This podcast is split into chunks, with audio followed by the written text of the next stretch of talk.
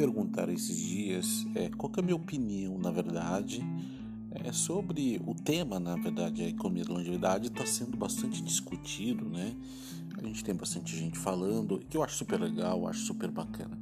Perguntaram para mim que, o que, que eu acho, na verdade, é, sobre é, como, te, como o tema é abordado hoje, né? E, e qual que é a, a forma correta dessa abordagem até pela minha experiência de estar nesse tema há muitos anos já. Bom, minha, a, minha, a minha reflexão é o seguinte: o tema economia da longevidade, né, o termo economia da longevidade foi cunhado, na verdade, pelo professor Jorge Félix. Ele foi a primeira pessoa que usou essa nomenclatura no Brasil. É, anteriormente se utilizava muito o termo negócios para terceira idade, para menor idade, mas o termo economia da longevidade foi cunhado pelo, por ele. Né?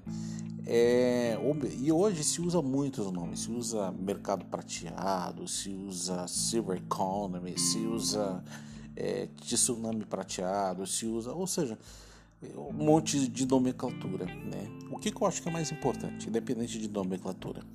Primeiro que tem que ser um tema a ser discutido. A gente não pode ignorar é, quase 55 milhões de pessoas que movimentam um, um trilhão de reais no Brasil. Então seria uma burrice muito grande.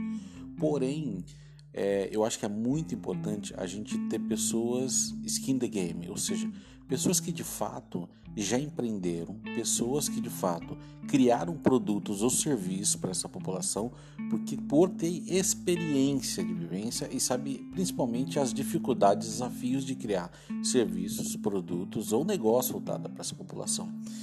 Porque o meu medo, na verdade, de fato, é a gente ter muito aquela coisa que ficou muito comum do empreendedorismo de palco, sabe? Pessoas falando um monte de coisa, muito legal, com sentido, inclusive, faz sentido, mas a pessoa ela não tem a vivência, na verdade. Quando você coloca ela de fato para desenvolver, ah, vamos desenvolver um produto voltado para essa população, ou seja, ela não tem essa vivência. Ela não errou, na verdade. Ela não sabe como é de fato que funciona o varejo, por exemplo. Como que funciona dentro de uma rede de supermercado a divisão de gôndolas, por exemplo.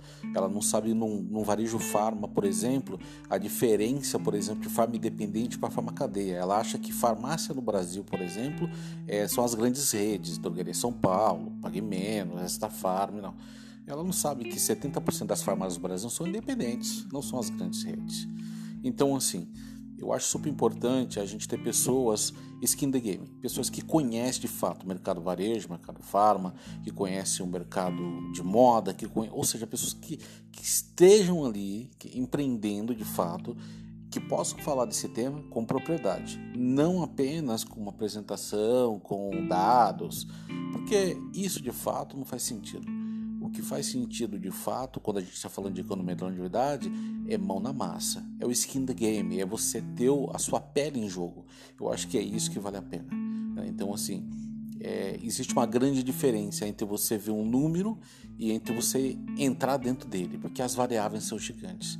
Então, assim, eu acho super bacana a gente ter um monte de gente estudando, um monte de gente pensando, mas eu acho que é muito mais legal as pessoas que estão de fato fazendo e as pessoas de, que estão há muito tempo, às vezes, já desenvolvendo isso.